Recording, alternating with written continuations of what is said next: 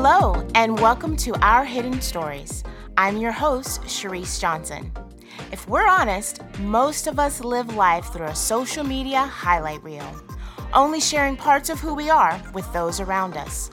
Well, today is an opportunity to not only listen, but to get out of the game of hide and seek we often play with ourselves.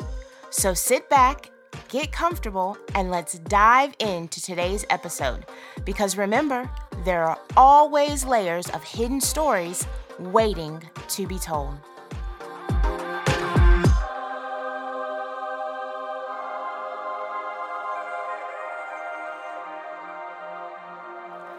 Twenty twenty has been unpredictable, to say the least. And if you know me even a little well, you also know that in some ways I can be a little unpredictable myself.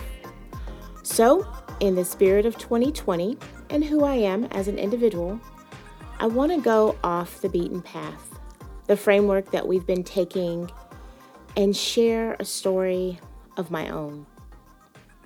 I'm not quite sure where this story is going to go. It's a very vulnerable story for me, and sometimes, if I'm honest, hard to tell. But if you're interested, sit back and join me for the journey. I will never forget September 11th. Not because of the Twin Towers, but I vividly remember being nine months pregnant with my son, RJ. I was a school teacher in Frederick, Maryland, just a few minutes outside of Camp David area, maybe 30 to 45 minutes away from DC. I was a fourth grade teacher and had just finished the literal most exhausting day I ever had. My room was filled with extremely anxious and tearful children who were terrified their parents working at the Pentagon would not make it out. I remember coming home and seeing my beautiful baby girl, Cece, who at the time would have been almost 20 months old, and my mother, Dottie.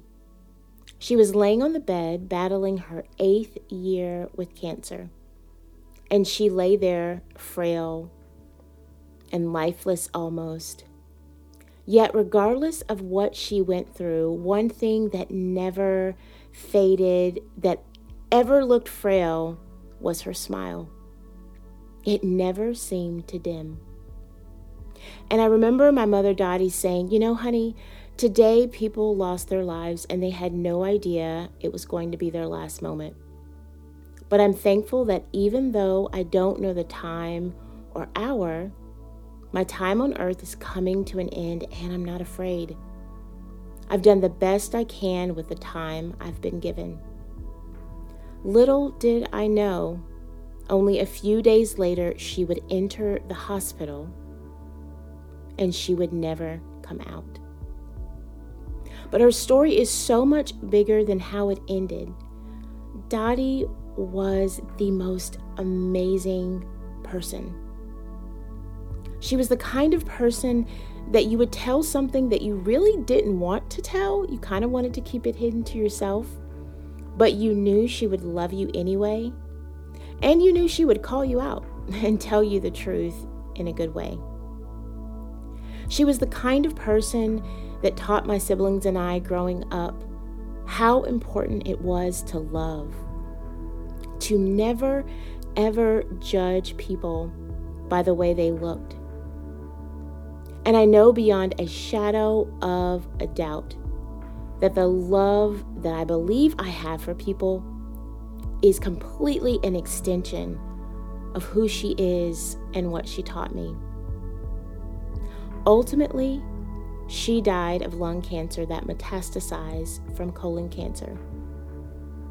Today is the anniversary of her death. And if you're wondering, does it get easier? The answer is no.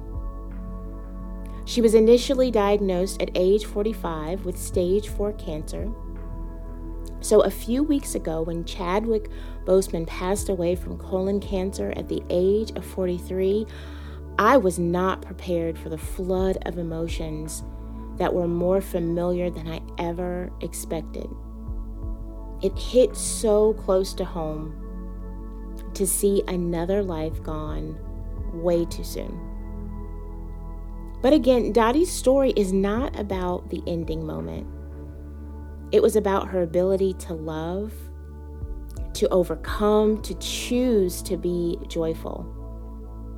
I can't even imagine going through eight years of off and on chemo. And life before that, oh, the stories that I could tell of our life growing up and all of the hardships that she endured. But one thing that I can say is she always remained full of hope and faith. For her, faith was invaluable, it was her strength. God was her anchor. I remember towards the end of her life when she started to be too weak to stand. And she knew when we went to church on Sundays that she wouldn't be able to sway and clap and sing. She asked someone to create a banner for her so that she could hold it up and that even if she couldn't move, people would still know, regardless of what was happening on the outside, that her soul was still intact. Sometimes I wonder if I had a banner, what would it say? would I really want people to know what's going on inside?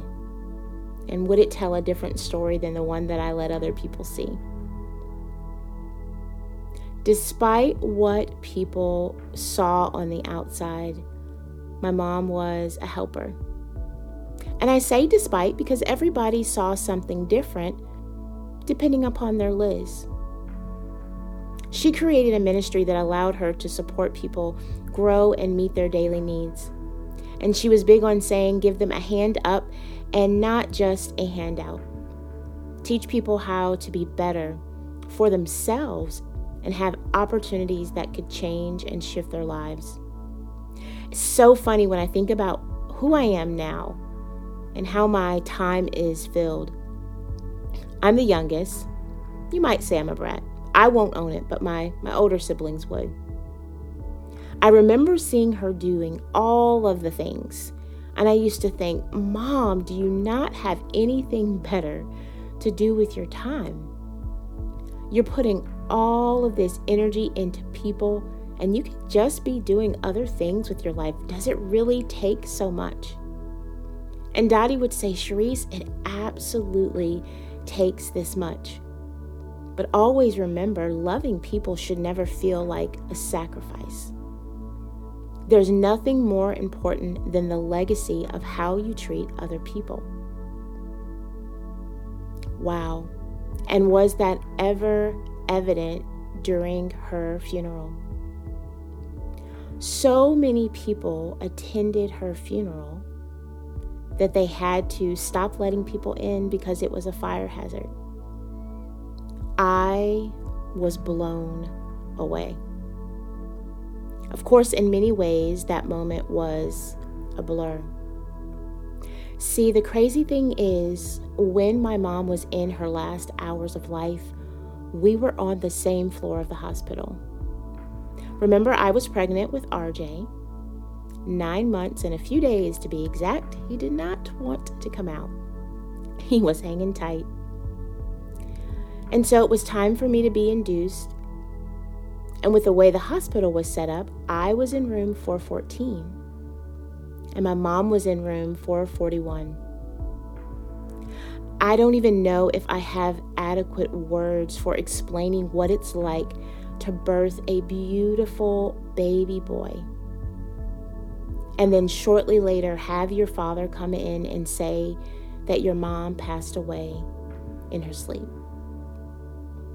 I will say that in between the moment of giving birth and her passing away, I was able to get up and I got RJ, even though they recommended that I not. And I took him into her room. She miraculously was able to become coherent after being on morphine for hours due to the pain. And I remember looking at her in the eyes and holding her hand and feeling the warmth one more time and saying, Mom, he's here.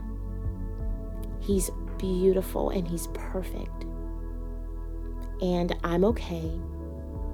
you can let go. She passed away peacefully in her sleep. And again, there's nothing that will heal the challenge of growing up without a mother. I don't even know how to explain it. There will be some of you who listen to this and you understand because maybe you've lost a mother or a father. But at the time, I was 25, newly married, two beautiful children under two, and I walked out of the hospital and into preparing and planning the funeral for my absolute best friend.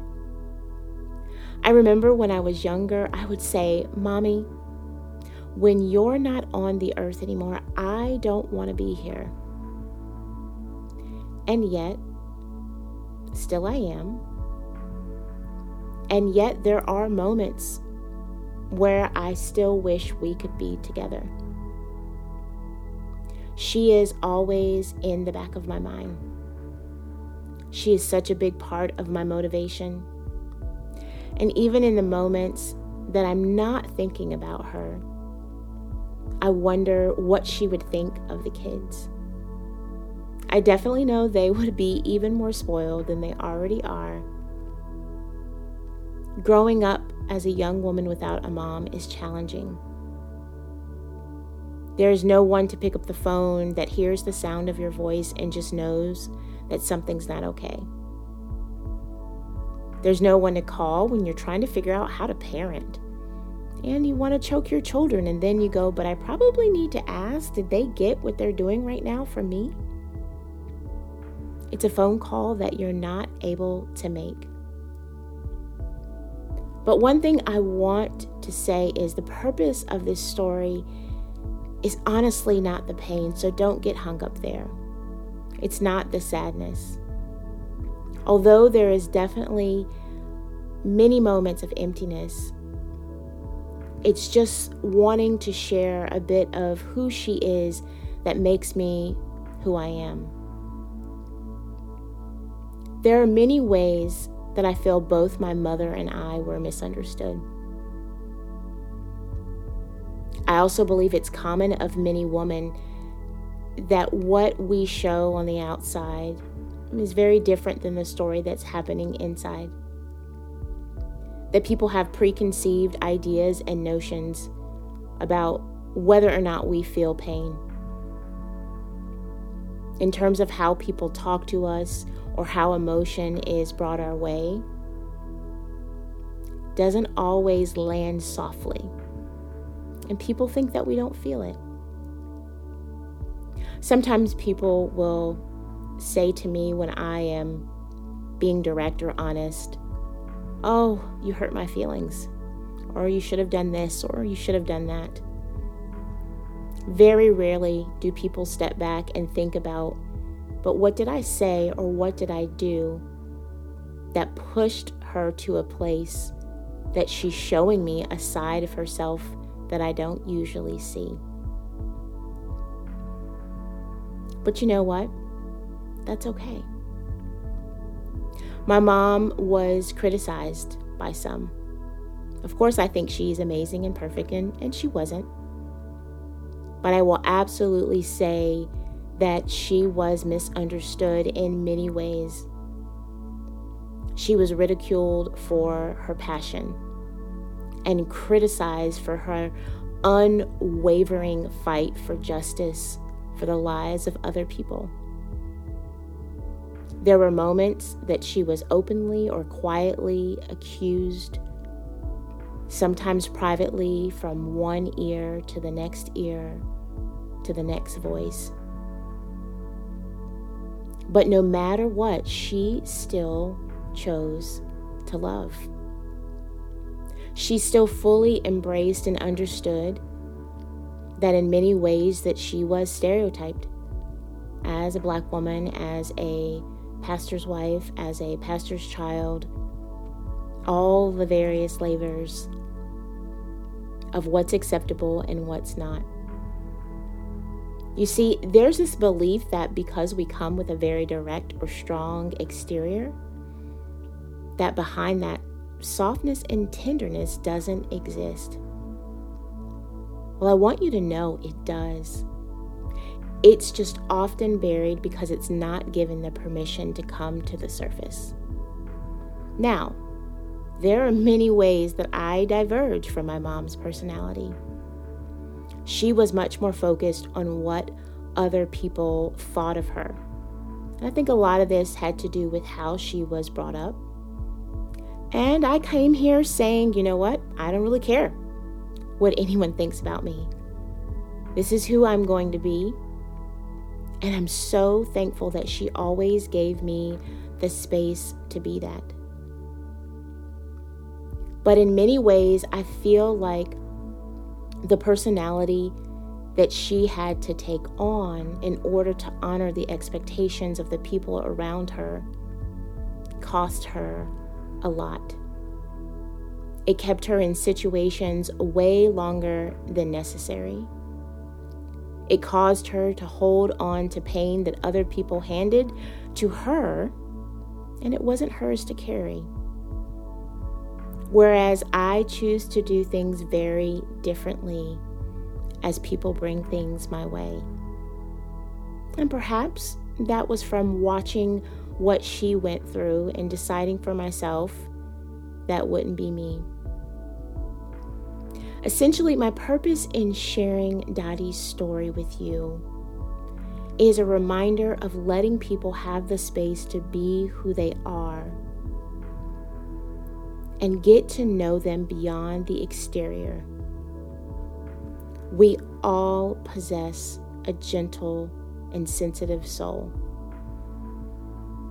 Remember Dottie's love for people. Remember that her heart's desire was for people to have the help and support that they needed, regardless of their race or gender or economic status. Dottie's life was about being in the moment, being that friend that was willing to be honest and truthful, and yet still willing to do it in love. And most of all, Dottie used every moment as if it were her last.